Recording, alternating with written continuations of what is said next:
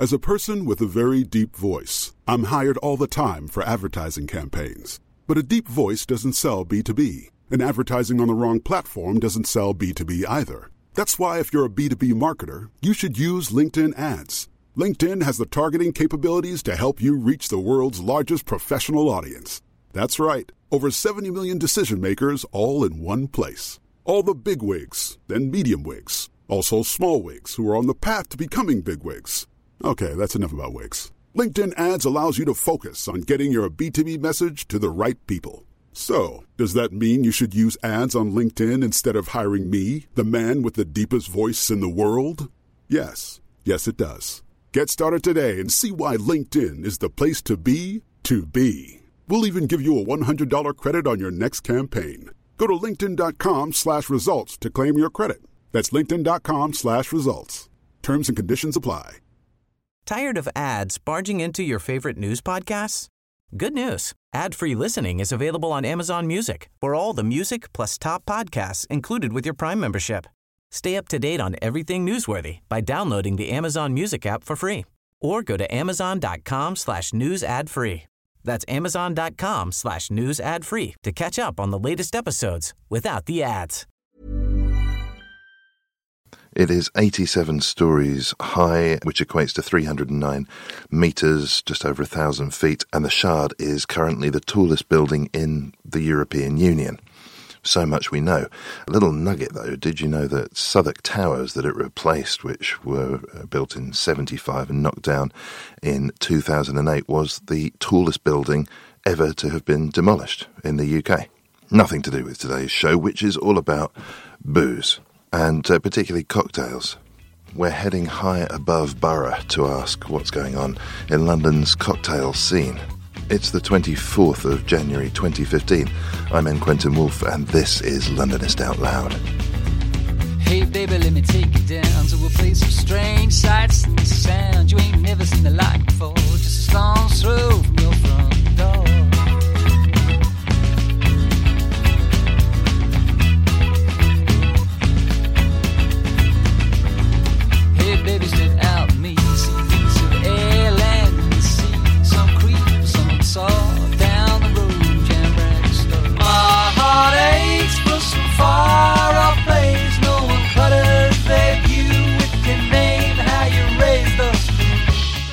Well, hello, hello. We've got the ideal conditions for recording an episode of Londonist Out Loud here.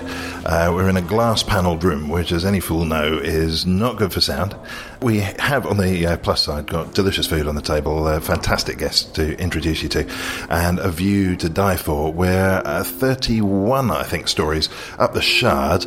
We're in Aqua, which is a place to behold. It's a bar. There's food going on here, and we're with the bar's manager, Miles Donneky, and with Janan Jay, who writes for Londonist. Uh, she writes on cocktails. She presents online on cocktails. She's uh, very much used to interviewing people who do what Miles does for a living, so I may be able to take the episode off. How are you both? Very well, thank you. Yes, very well, thank you. Do you know what? I could nod off with this music. This is absolutely wonderful. It's dreamy. Uh, and this is a really a dreamy experience. We're looking down over a slightly overcast London. It's getting on for four o'clock in the afternoon, and a gentle mist seems to have settled over it. It's that sort of pre rain, slightly grey day. We have a table covered with scones in front of us. Janan, it's a silly question, but why are we here? Well, we're here to talk about the amazing cocktail culture in London. Um, as you kindly introduced, I write about cocktails, write about drinks. It's something that I'm passionate about. And it's so exciting. Uh, London is really embracing not only cocktails uh, for, the, for the first time in forever, but we're getting really excited about interesting concepts. So, Basement Sate is one of, I think it's one of the only dessert bars in London that launched not long ago. Everyone got really, really enthusiastic about it. People are not only looking at food and drink in a traditional way anymore, like when Swingers came out and that was kind of like a mini golf kind of restaurant bar kind of uh, thing going on. Again, people got really excited about it. One of my friends tried to go the other day and it's booked out until something ridiculous like March. And we're not only seeing that with exciting concepts, I'm kind of going backwards on myself now, but we're also seeing that with traditional concepts, like, for example, with um, like Five Guys, uh, Shake Shack, uh, Meat Mission, when they all launched, I mean, they are just meat places, uh, they are kind of burger places, rib places. when they launched, the queue to get in was about an hour. So we're seeing a real food and drink renaissance, and it's wonderful that cocktails are, are forming a real big part of that. And that's why it's brilliant to be here and be with Miles. We will get the insider's line on Aqua in just a second, but how does Aqua fit into the picture you're describing? It's it's iconic. I think the one way you can put it is it's iconic. It's known for serving great food, amazing cocktails. It just fits in well with the whole London dynamic as well. I have an amazing view like this. How can how can it not? Well, what's outside is certainly uh, impressive, being one of the most vibrant cities in the world. But the, the place itself has got a fantastic vibe too. Low lighting and uh, what, what seem at first glance to be quite a sophisticated clientele. You're the bars manager. How many bars are there? What's the uh, range of your work here? Well, we have two in Aqua Shard, one which is for dispensing for our restaurant, and one which serves the lounge or the atrium. Uh, we then, I also look after Hutong, which is our northern Chinese restaurant, uh, which is two floors above us. And again, same setup. We have a bar for the lounge area, and we also have a bar to dispense to the restaurant. Uh, now, does this mean there's a corporate uh, monster company behind a lot of the places in the in the Shard, or this happens to be a pairing of a couple of hangouts? It's just a pairing of a couple of hangout, hangouts. Actually, uh, the the owners wanted to take two of the restaurants in the Shard um, because they they liked the, the building and they saw that it would their concept would work really well in the space that was allowed for us in the Shard. Um, so they went for two instead of one, which is great. It's fantastic for us. Uh, Janan was talking about the the updating, I guess, of some of the traditional ideas about food. I think some of the core ideas behind certainly some of the dishes that we'd find here at Aqua are traditional. What's the twist? Well, it's a contemporary twist. I mean, Anthony's comes from a background of very kind of delicate and subtle flavour. The way that he cooks is not really contemporary British almost, but the restaurant is, and so he's taken on this task to twist what most people view as English food or British food with roasts and pies and meats and heavy kind of flavour, and he's put his own kind of contemporary, subtle, delicate twist on it. Um, and what you get is, is fantastic, and that's that's why the people come. That's why they love it. No, it's brilliant what you were just saying about contemporary twists on British food. Again, it's amazing that we are no longer the culinary laughing stock of the world. It's amazing whenever you see a, a contemporary comedian or sitcom, usually from overseas like America, joke about our food. You can kind of smugly sit back and go, "You don't know what you're talking about," because we we are we are smashing it. If you look at the 50 Best Bars Awards as well, I mean, leading on from food, uh, we're brilliant. We're doing a fantastic. I mean, Nightjar was was third. Happiness Forgets, I think, was twelfth. We've got 69 Colebrooke Row. We've got all these amazing bars, all these amazing restaurants, and it's just so so wonderful to actually have a, a culinary movement in our own right. It's nice. I know that we have that you have a northern uh, Chinese bar. And again, that's brilliant, but it's so nice to be able to be so established and confident in our own cuisine. We can take it and run with it and make it modern and twist it and be taken seriously. So something I've certainly become aware of over 15, 20 years is a change from it being, as, as you were discussing, these kind of stodgy ingredients, chips and uh, pies and, and, what have you.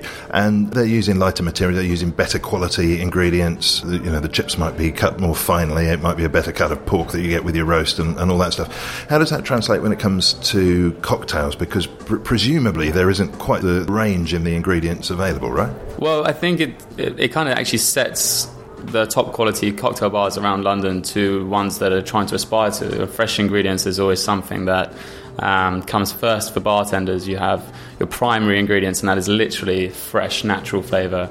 Um, we've got Borough Market just outside, so we're very lucky to, to run down and grab stuff from there, which the bartenders are always constantly doing. What, what sort of thing have you in mind when you say that? Um, just it's seasonal fruits. So at the moment, we've been using a lot of stone fruits, plums, and apricots that are really ripe and fresh. And um, you go down go down to Borough Market, you can pick these straight up, and they're they're very succulent and juicy. Um, I think a, a, trend that was going through uh, the cocktail scene in London was homemade ingredients, and this is very key in making good quality homemade ingredients because you need very fresh produce to carry through the flavour. So there's no artificial flavour there. I think a lot of top bartenders around town um, they know what they're talking about in terms of flavour. Uh, they've got strong palates, and it's very obvious what is a fantastic homemade ingredient and what is, you know, something that was rushed or not really taken seriously. What about where the booze itself is concerned?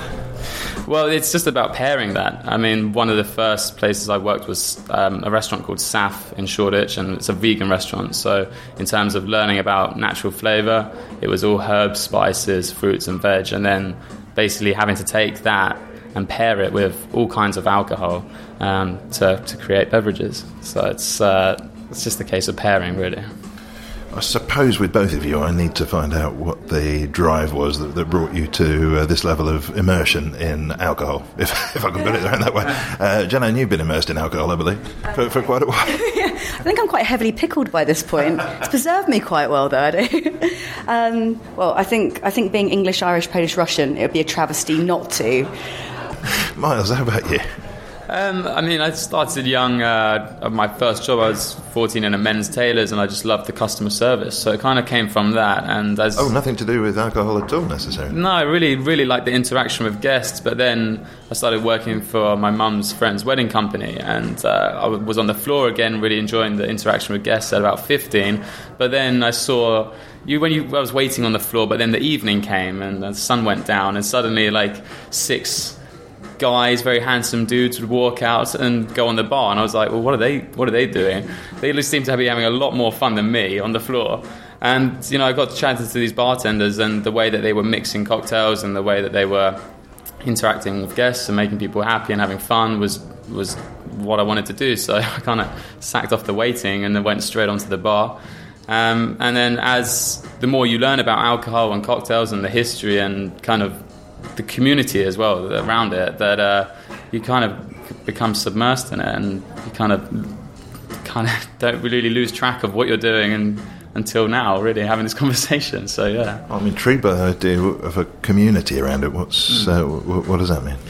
Well, it's just the industry really right now. Um, it's very, very warming. I think that I think if you go to somewhere like Aqua or Savoy or some of the big hotels around town that have got a lot of five star tradition and the uniform is very smart. And you know a lot of these guys are, are young and fun and you know a lot of the like the bartenders will have tattoos and they'll be into all kinds of things and very cultured and you'll see them in dive bars around Shoreditch etc and you know it doesn't really matter what background you're from or where you're going it's kind of just chatting about the history behind drinks and the socializing aspect of it and enjoying serving people I guess Janan is nodding vigorously. I'm nodding emphatically because I, yeah, I totally agree, especially on the welcoming aspect. Because as as you all know, I write for Londonist. I write about food and drink, cocktails. You never really switch off, and it's nice to, to go to a bar and say, "Look, I'm I'm not I'm not working. I'm just having a drink." But then you invariably you'll start talking about everything that you do. Like for example, I can imagine with with you, Mars, the, the bar that you work with and what you do and everything, and it's just it's it's hard to have a day off, but I mean that in the most affectionate way. It's just lovely to be able to go to a bar, and it's just so nice. Uh, again, as a woman, to kind of go to a bar, sit down, and order an old fashioned, like a pretty manly drink, just basically just bourbon and ice, and just have no one think anything of it, and it's wonderful and exciting. And these are two words I'm going to keep coming back to. That brings up an interesting uh, prospect in my mind because I've got a fairly good idea of what a, a typical pub is like. I'm quite a pub creature, open fire, pint of bitter, that kind of thing. So cocktail bars not normally my kind of scene, and I want to know about the stereotyped personnel that you could expect to find in a cocktail bar. You've brought up the prospect of one or two uh, slightly sleazy players knocking about in those sort of places. I'm sure we don't find anything like that in Aqua, but with your experience of various bars around the place, which sort of personnel might we meet? I don't like to label it because I feel, well, obviously, part of my job is not to prejudge, and you know, I welcome every single person that comes into my bar, and I want my staff and my managers to also act like that because that is that is hospitality. That is looking after people from all walks of life. But I don't think there really is a kind of category for cocktail bars. It depends on what style of bar you're going to. Um, if you are going to a speakeasy um, in East London, you are probably going to find a few cool kids knocking around and having having a good time. A speakeasy, basically a contemporary twist on something that did actually exist in, in the 20s, and it's a prohibition cocktail bar. Uh, speak easy was the term for basically being quiet, so no one would know it was there. But when alcohol was illegal, illegal um, then these bars would pop up um, in, in various shacks and, and places and basements.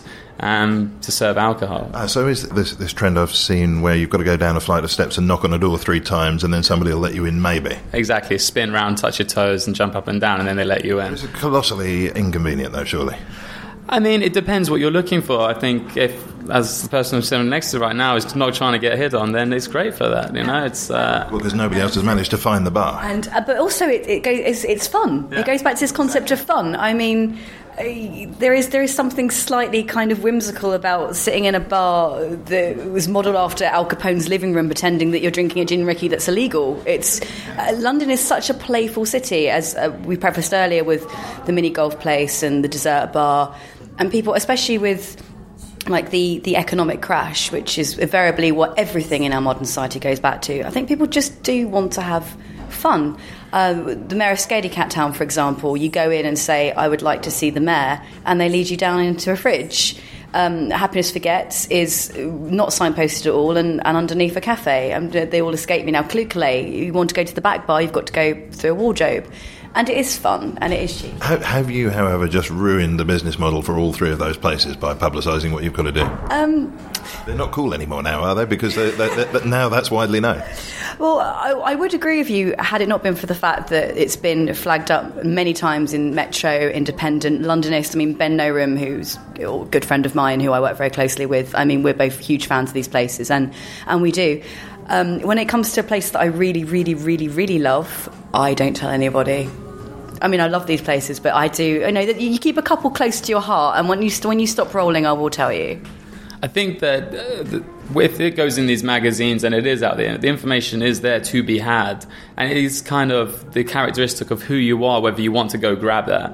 So if you live in London, you want to be part of the playful kind of culture that is out there. You will see it, you'll read it, and you'll go there. But a lot of people will see it in the metro. They'll skip past it because they're not interested in it. So what you get is basically at the bars that you've just named is the same, the one characteristic that kind of brings all these people together to go to a speakeasy or somewhere hidden or somewhere fun like the pop-up golf is is basically just looking to have fun and having a, have a good time. So and that's kind of why they're there. I know that one of the things that the Savoy has been keen to do is get more people through the door because there's been a bit of a, a reluctance, I think, on the part of some people to feel that that belongs to them in any way, that they shouldn't go in. And uh, so there's been a bit of a mental barrier that the Savoy have thought maybe they should try and break down.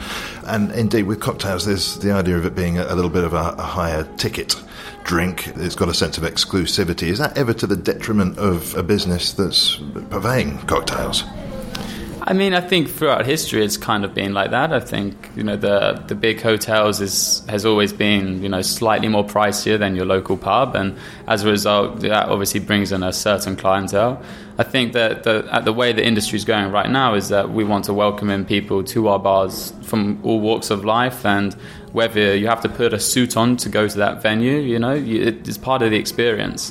You know, it's it's really like anything. You, if you go to a wedding, you wear a suit, you dress up, you make the effort, but you still have a great time, and most probably going to be leaving not wearing that suit or losing. What? so Is that expensive? yeah, but uh, it is. It just depends. Sorry, no, hold on. What? You've been to a wedding and you came back without your suit. Or losing an item of clothing through the night. Um, from Right, okay, th- this, never mind all this bar stuff. What happened at this wedding? No, it was just the lost jacket at uh, my Oh. wedding. Um, but no, I, I don't actually believe him either. but that's uh, that's all I'll say. It's got, you made it go red, you big meanie. There's another story lurking there. We're going to go for a break and get a word from our sponsor, and then we're going to be right back. And I think I'm going to be asking about favourite cocktail recipes, maybe some London centric cocktail recipes. Londonist Out Loud is sponsored by Audible. To claim your free audiobook from a range of 60,000 titles, try the Audible service on 30-day free trial. Audiobooks can be saved as MP3s and played on your compatible phone, tablet, or desktop, or burned to CD, and they're yours to keep. For your free audiobook, go to www.audible.co.uk slash Londonist and click through. You're listening to Londonist Out Loud. I'm N. Quentin Woolf, and we're up the Shard. We're in Aqua, and we're looking down on uh, London Bridge Station. We're looking towards Kent, I would say. With me, Miles Donneky and Janan Jay, uh, respectively, the bar's manager here at Aqua, and a, a restaurant whose name will not be spoken during this uh, couple of floors up, just because we're at Aqua and you know. And uh, Janan Jay, she's a, a drinks writer, cocktail specialist, broadcaster, and uh, is immersed in booze. Positively pickled. Positively pickled, as we said. Uh, I'm going to say that again. Positively pickled, as we said Uh, earlier. having trouble with pronunciation. There we go. I think that proves the point. was Jędrzejewski, so you try, try and have a go at that one. Uh, Jan and Jandiewski. Jędrzejewski. Oh, it was good. Yeah, I know. it out. But you've changed your name to Janan Jay. Is this for others' convenience? Um, yes, absolutely. Because Jay is my middle name, and it's just a lot easier when if somebody's googling you or if you're on Twitter and people and it's you know kind of snappy. And I think my mother just had an obsession with J's. I have a total of four J's in my whole name.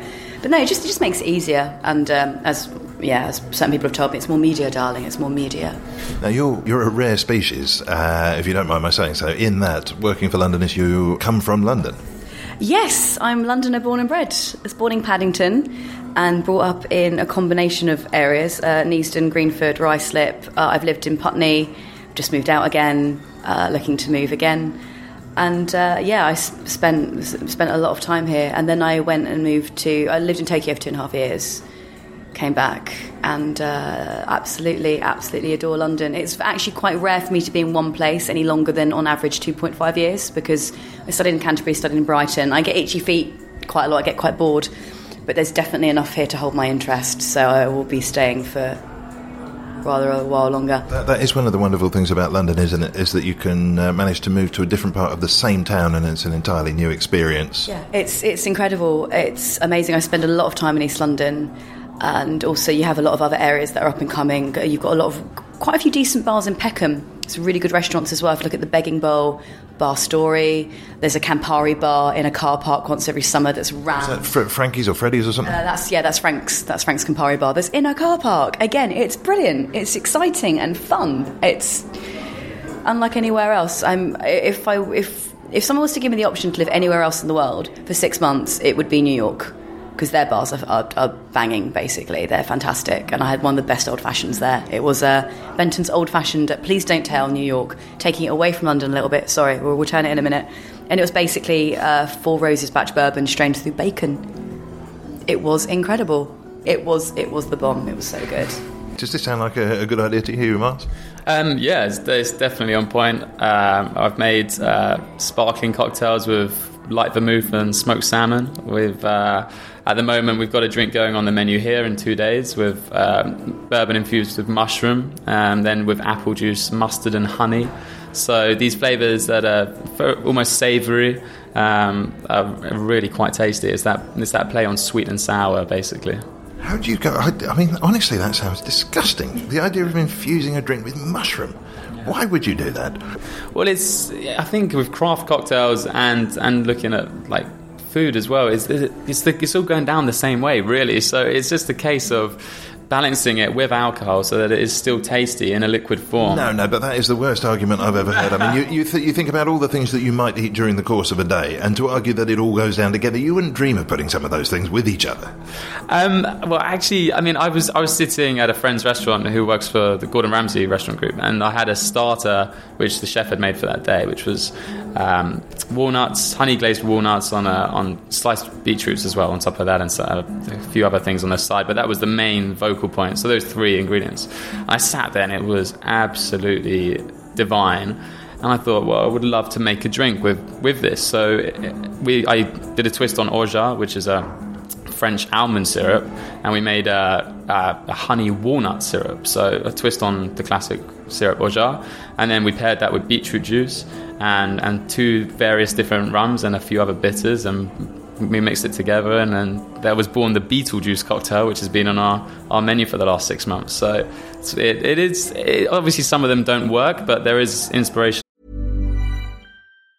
Tired of ads barging into your favorite news podcasts? Good news. Ad-free listening is available on Amazon Music for all the music plus top podcasts included with your Prime membership. Stay up to date on everything newsworthy by downloading the Amazon Music app for free or go to amazon.com slash news ad free.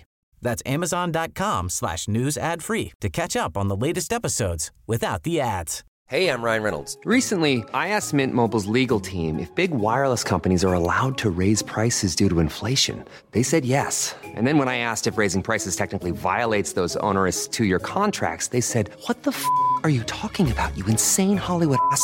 F- So to recap, we're cutting the price of Mint Unlimited from $30 a month to just $15 a month. Give it a try at mintmobile.com slash switch. $45 upfront for three months plus taxes and fees. Promo rate for new customers for limited time. Unlimited more than 40 gigabytes per month. Slows. Full terms at mintmobile.com. Botox Cosmetic, out of botulinum toxin A, FDA approved for over 20 years. So, talk to your specialist to see if Botox Cosmetic is right for you.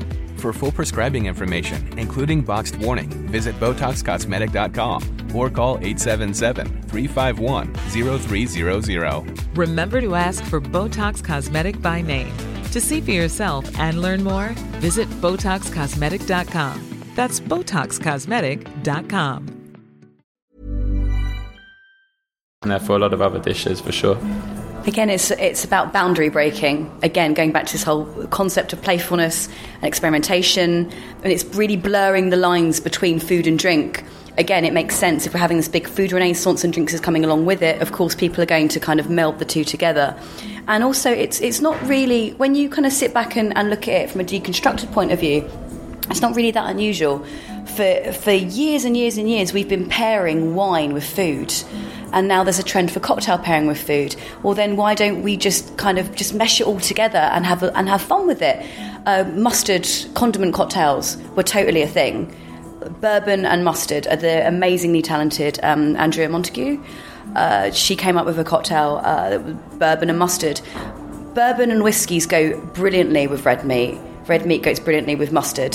So in your mind, you're marrying all those things together. I went to uh, I went to Nobu a couple of days ago, had a caviar martini.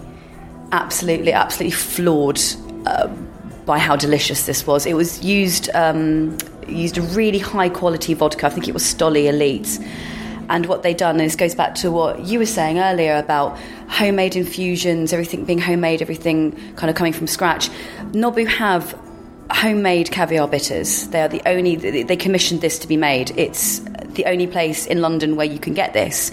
Bitters, for anyone who doesn't know, has been explained to me rather succinctly as the salt and pepper of cocktails. Almost all of your favourite cocktails will have bitters in it in some way or another. And again, it just all ties up together. It was beautiful. It wasn't too salty, it didn't taste artificial. It was just pure booze and caviar, which are two of my favourite things. All right, so I'm beginning to build up a little bit of a picture here of what the, the cocktail enthusiast might be about. So you'd be going to these uh, individual bars, and each place has a slightly different offering and, and an exclusive uh, flavour that you can only get there. So there's a, there's a bit of collection going on as well, by the sounds of it. Yeah, definitely. I think you go to the bar, that style of bar, and the drinks will reflect that.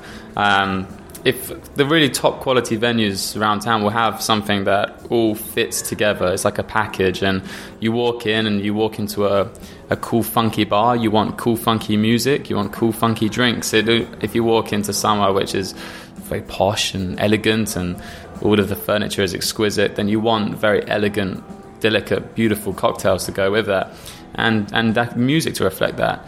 You go to a basement bar with swing jazz and everything's a bit lively and a bit all over the place. You kind of want again drinks that are all over the place, and this is it should marry. Uh, it definitely should marry. Here we've we're part of a restaurant, so it seems fitting for me to have a few drinks on there that would have an influence of food. I mean, the, the cocktails have, have have had the balance of that throughout time. You know, martinis served with olives, Bloody Marys that have basil or celery or these kind of um, classic Italian pizza ingredients. You know, wouldn't.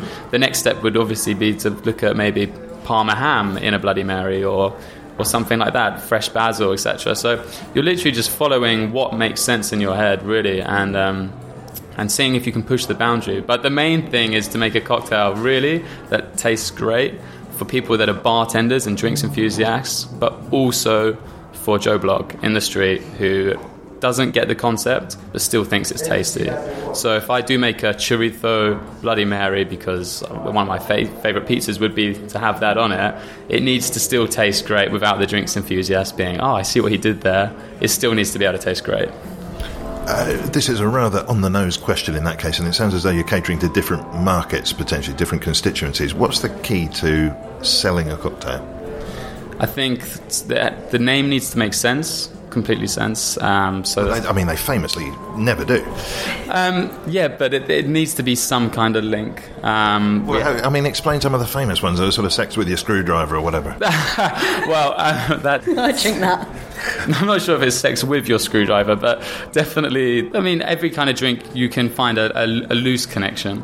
Uh, the porn star martini, obviously, is one of the most famous names around town, which is you know you're served with a, a shot of, Prose- of prosecco or champagne. So it's not it's not a classy glass of champagne. It's literally a, a shot, you know. So there is there is a lot of tongue in cheek and fun. We had a drink here actually called Peter Rabbit and it was Kamm and Sons, uh, and we were going with a savoury flavour again. So we had c- carrot juice, and we made we used lecithin to make a cucumber air. So again, Peter Rabbit, children's favourite storybook, the use of carrots and, and cucumbers, etc., paired with savoury flavour and and alcohol. So it needs to almost make your heart like melt almost or needs to make you laugh or smile feel some kind of emotion um, before before ordering it and then hopefully you don't get you don't get too uh, upset when the thing turns up I, I actually don't look at the names. I go straight for the ingredients. I don't even bother to look at the names. I just go right. Okay, what's got bourbon in it? What's got a good gin in it? Yeah. What's got what's got champagne in it? I, I, go, I go in thinking about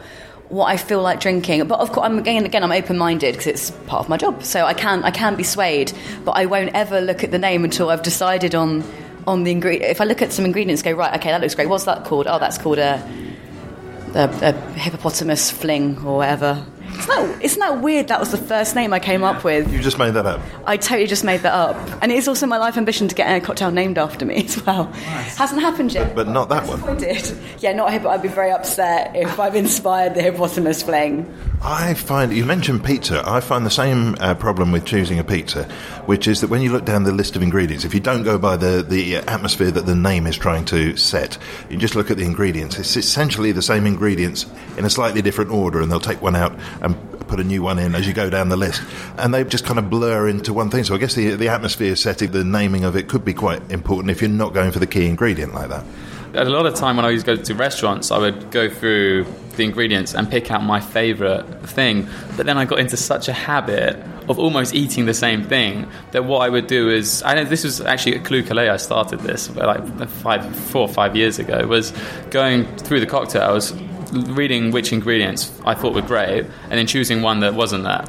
So literally eliminating all the ones that I thought was uh, was going to be really tasty, and then thinking, right, let's try this. It's on the menu for a reason. The bar manager is credible, so So you, you go in, you, you thump your fist down, and you say, "I'd like your sixth best cocktail." Exactly. Exactly. What's the least most popular cocktail on your list? and I have two of them.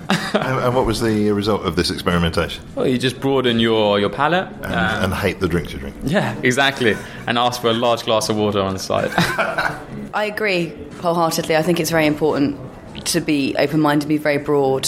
And a lot of the times when I go into bars, I will, I will uh, almost always talk to the talk to the bartender or the floor staff. And again, the great thing about when you go to bars like Callooh Callay, their floor staff are so on it. Like Callooh Callay, Happiness Forgets, um, the Artesian, which deservedly won the best cocktail bar in the world award uh, earlier earlier this year.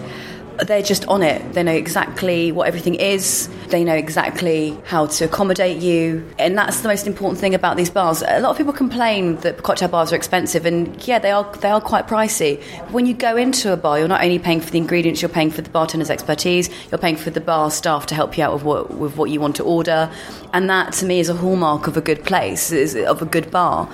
So if you don't know what you want, someone else will know what you want. That's the key. And I, I, you said earlier that you don't frequent cocktail bars, and I'm I'm finding that that is still the case with a lot of people. I think a lot of people just don't know where to start. I make a lot of cocktails at home, not to any standard that's in any way reasonable or acceptable or fit for consumption. However, when I do have guests, I say to them, right, do you want something short? Do you want something sweet? Would you like a hippopotamus fling? Would you like a hippopotamus fling, which is totally a th- uh, totally a thing? There you go, it rhymes. A poet, didn't even know I was one. Mm, I completely agree, especially with the floor staff thing. Coming from a, an operational perspective as well, running a venue is it is so key. We have around sixty tables in our lounge. Uh, around around about seventy percent of our guests that come through the door will sit at a table, and you know the whole kind of craft cocktail bartender scene is very. It's become so prominent because I think of the actual quality of the bartender, the actual interaction, the customer service, but the actual sales pitch behind it. You know, that not being the kind of card salesman, the dodgy salesman that doesn't really know what's behind him what whiskies they're stocking or gins or what, where they come from and what they taste like, but actually knowing their back bar inside out and delivering the service and almost uh, tailor making cocktails for your palate. Is, is, that how it works? So if I was to uh, venture uh, intrepidly into a cocktail bar and you were behind the counter, would you look me up and down and think, well, this guy is probably going to drink uh, something along these lines and put something together for me? Yeah, I'd, I'd top it up with Guinness. And uh, no, I'm messing. But it, you mean you can never prejudge someone coming into the bar. You just always have to say like, "What can I get from you? We'd like to order from the menu or off. Or we can tailor make anything." And the the most important thing is your waiters and waitresses. And going back to Callooh, Nightjar, and the rest of these top quality bars, is that a lot of their bartenders will do one shift on the floor per week and four on the bar. So then what you get is bartenders working the floor who actually work behind the bar are top quality bartenders, but you won't know that because they're waiting your table. So it's just a, and then as from that, that's when your training comes in, and slowly they start pa- passing on their expertise to other floor staff. Um, we do a huge amount of training here for our floor team who aren't actual career bartenders, just to make sure that when they are conversing with people at the table, they're not going to be thrown by any question and can actually give advice on drinks. Yeah, I want to uh, throw a commendation out to the uh, staff here because the, the, the, moment we arrived, an attentive individual hoved forth from the shadows. I was reminded of the uh, arrival of the droids in Jabba the Hutt's palace. Uh, and the the Gamorrean guard of an attendant uh, came forth and uh, made sure that we were okay, and, and we uh, were, were, looked after very nicely. The service is discreet, but clearly people know what they're about here, and that that's the kind of confidence that you need when you arrive in a place because uh, you don't want to be left on your own. We need to turn our focus outside, though, in the uh, the closing moments of the show. This view, have you got used to it yet? Um, I'm going to say no because I, I, only remember one time really taking it in, um, which was I arrived very, very early for an, for an event that we were doing. And uh, it was very, very early in the morning. I think I was the only person on the floor, and I had a cup of tea and managed to soak in looking north up to London over the river, which is a, you know one of the I don't think people realise that in the Shard is that you can look around the whole 360 building, but looking north towards the Walkie Tower, uh, Walkie Talkie, sorry, and um, Gherkin, etc., and looking over is such an amazing view. But you know, when you know it's such a big operation that you're just kind of constantly running around and making sure everyone else is enjoying the view as opposed to yourself. Uh, have you had moments? Uh, I don't know what sort of weather conditions or events that might have been going on. Have you had moments where you've been able to get a bird's eye view of something unusual? Um, well, what was great actually was the, with the poppies um, over the ro- over the river. Um, the poppy exhibition, which is fantastic. I went and saw it twice. Actually, was you know from the Shard was like this massive red carpet, red sea almost of round around the Tower of London, which was you know quite a lot of people that first arrived when it when it first opened were like, what is the red? The red, the red bit round around that little building, um, and people became quite accustomed to it. The other thing, of course, is looking down on fireworks. Um, this is quite a peculiar, quite a peculiar observation. I, I, didn't really know what was weird about looking at fireworks until I realised that I was standing above them. So that's always that was quite fun. Um, but other than that, you know, it's it's constantly making sure the staff and the teams and the guests are all looked after. So it's I don't really get to get to indulge too much. Your focus is on the foreground. Uh, Janan, how about this review? Oh, it's incredible. It's amazing. I, uh, by incidentally, now looking down on fireworks is now on my bucket list. I've just added that. I'm going to a little footnote of your name next to it. You inspired me. No, it's it's just it's just unbelievable. I have a big thing for views anyway. I count myself very lucky that I don't have vertigo. I regularly hang out at Paramount because uh, I'm freelance, so I normally go and have like a coffee there at about four o'clock and get out my laptop and look very busy and important, but really I'm just on Facebook. Uh, but that's also another stunning place if you want views. It's uh, just it's just it's such. I'm just so in love with this city. And if you are in love with the city, it's a good place to be. I'm curious to know what else is on your bucket list, but I'm, I'm not going to ask at this point. I think. Well, ask it off air. Ask it off air. uh, we promised a London-centric uh, cocktail recipe or two. Um, what comes to mind when you think of a drink that says something about London? Gin, and also ties in quite nicely Um, I'm sorry if I picked you to the post, Miles, but you think you'd be able to do something more creative than just say gin into the microphone. Is that your cocktail ingredient list? Just gin? Uh, well, just gin, just a martini, just gin. No, because, uh, but that's the thing. There is, in hand in hand with the drink renaissance, uh, gin is just exploded. Uh, the gin tours, uh, there's Leon Dalloway who does the gin journey and does tours of distilleries. Uh, again, very knowledgeable, very talented man, knows his stuff, knows exactly what he's talking about. And, uh, and, it gets sold out and people go on it and it's been a roaring success, success, as it should be because people are really into gin. Even Wetherspoons now do like a gin palace selection and they serve it with Fever-Tree tonic which is a very high quality tonic which is you know how you're supposed to drink gin if you're going to mix it. Drink it with something that it deserves to be mixed with. And, and it goes back to like the whole concept of london dry in the gin craze, and it's such it's so instilled in us. No pun intended. Instilled, distilled. Uh, but it's it just anything with gin basically speaks to me of London and uh, a good martini, which I like shaken and not stirred. I'm not going to let Miles in the eye as I say that because I'm sure he's going to heckle me roundly. Um, no, I wouldn't. I wouldn't. Wouldn't judge you on that. Uh, he, he, is totally judging so her on that. No, but I, I, think what's great about London is that the trends you can you can definitely see the trends in what is popular in London and what is seen as cool, or and that also reflects in people's palates as well. You know, you've had you had the Cosmo, and which was a huge London cocktail, and the Porn Star Martini. Then you've got the espresso martini, which you know again is is a London classic, born in London, and you know you'll see that drank in any cocktail bar, no matter where you go, someone will have ordered that drink. Um, and you know, at the moment, I think people's palates are tending towards more sort of bitter and savoury, and you know the Negroni, which is you know my personal favourite gin serve, is a hugely popular cocktail. Very very dry, very bitter. Um, the first time my little brother drank it, you know, he was like, "What is this?" Using Campari and sweet vermouth and gin in one is it's a boozy drink. It's very heavy, very rich, but you know, people are drinking them like there's no tomorrow all over London, and uh, it's also you know it used to be the bartender's favorite cocktail, and I think you know what's great to see is that top quality bartenders around town are actually influencing the majority. They are influencing their guests. They're not coming in and letting the guests decide for themselves and go to their regular. They're actually saying, This is my favourite drink. I would like it to be your favourite drink.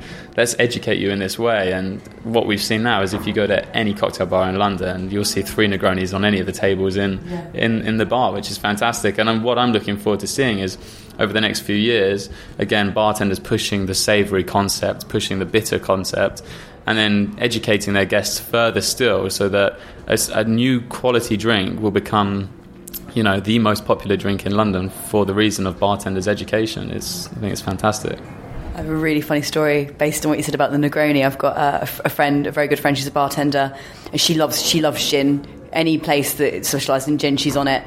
And uh, she actually phoned me up the other day, and she went, she went, okay, you're a journo, tell me something. Are Negronis a thing now? Because every single person in my bar today has just ordered a Negroni. That is all I've been making all day. And I've had, you know, obviously like six, seven hour shift or whatever. She's just like, that's what I've been making all day. I've not made anything else. Oh, one gin and tonic. Apart from that, all Negronis. And you're right, it's, it seems to be kind of staples that we, that we have now.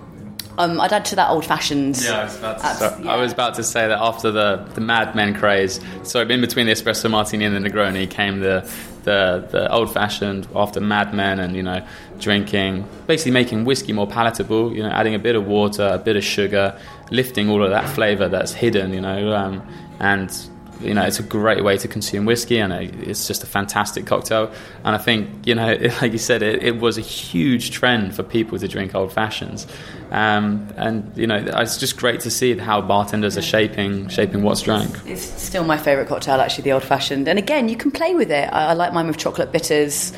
Um, you know, rum base. Rum, yeah, rum base as well. Again, that, that, that's the thing. People look at cocktails and go, "Yeah, I don't like martini too strong, don't like old fashioned too strong, don't like this, don't like that." But what people don't realise is that you can play around with it. You mentioned you love Negronis. I actually don't like Aperol that much; it's too bitter. But I, so I swap mine out with Aperol, which is a bit softer. So you can still enjoy the classics, but you can have it your way, and it's just the versatility of cocktails, which is astounding. that's a good note to start to, uh, sadly and reluctantly, draw to a close on. But we can't go without plugging Aqua and its new menu, which, as we sit here, is coming out in a couple of days. That'll be a few days past by the time we go to broadcast. But what sort of thing can people expect? Um, it's going to be a drink for everyone. I mean, there's a lot of drinks on there that I love, a lot of the drinks that I wouldn't particularly order. We have, I mean, one drink, you know, which I was reluctant to put on, but the, you know, mainly for the the what the people wanted, we, put a cappuccino martini on, so a twist on the espresso martini, and this is just you know an easy twist that people are going to love, and it's not necessarily it's probably the worst bartender's cocktail of all time, but really you know we're giving people options for what they want to drink, and then if someone wants something a little bit more crazy, we've got you know mushroom cocktails on there, got some peanut style cocktails on there, um, lots of champagne. And uh, and a lot of rum as well, so it should be. It's looking good for autumn winter. And of course, if you want to sample the uh, the tasty menu here at Aqua, it's just a drop in situation. You don't have to book ahead. Exactly. Janan, what's on your agenda? Just writing more articles. I have a feature called Five Cocktails to Try in London this month. Again, trying really to open up cocktail culture to people who, who are interested, as we said earlier in the show. I'm a big proponent of flagging up creators and naming people who create good cocktails so yeah, so every month just take five cocktails. It might be something that's trendy, or something that's a classic that's been twisted, or something that's served in an original way, and just kind of getting that out there, and getting people's names out there, and the venues out there, and kind of the price. People can ad- adjust their budgets accordingly. I'm still presenting a show about cocktails where I get bartenders to come on, and we make cocktails on film. That's a lot of fun, especially after the cameras stop rolling. Uh, still doing a bit of spoken word, still doing all sorts of crazy creative stuff. And I think uh, anybody who's interested in dipping their toe into the waters of cocktails, that doesn't quite work as an idea.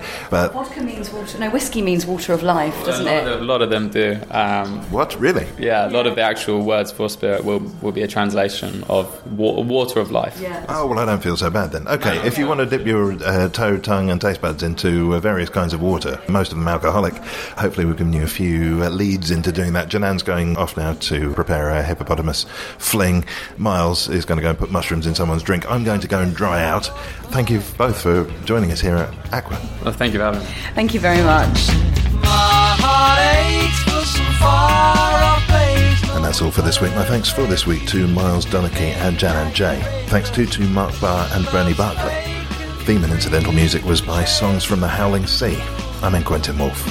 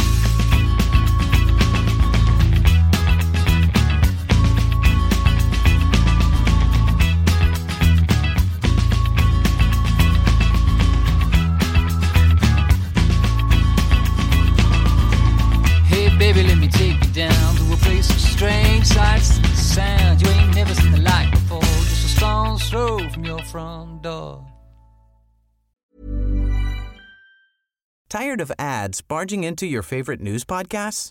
Good news. Ad-free listening is available on Amazon Music for all the music plus top podcasts included with your Prime membership. Stay up to date on everything newsworthy by downloading the Amazon Music app for free or go to amazon.com slash news ad free. That's amazon.com slash news ad free to catch up on the latest episodes without the ads. Botox Cosmetic, onabotulinumtoxinA, FDA approved for over 20 years. So, talk to your specialist to see if Botox Cosmetic is right for you.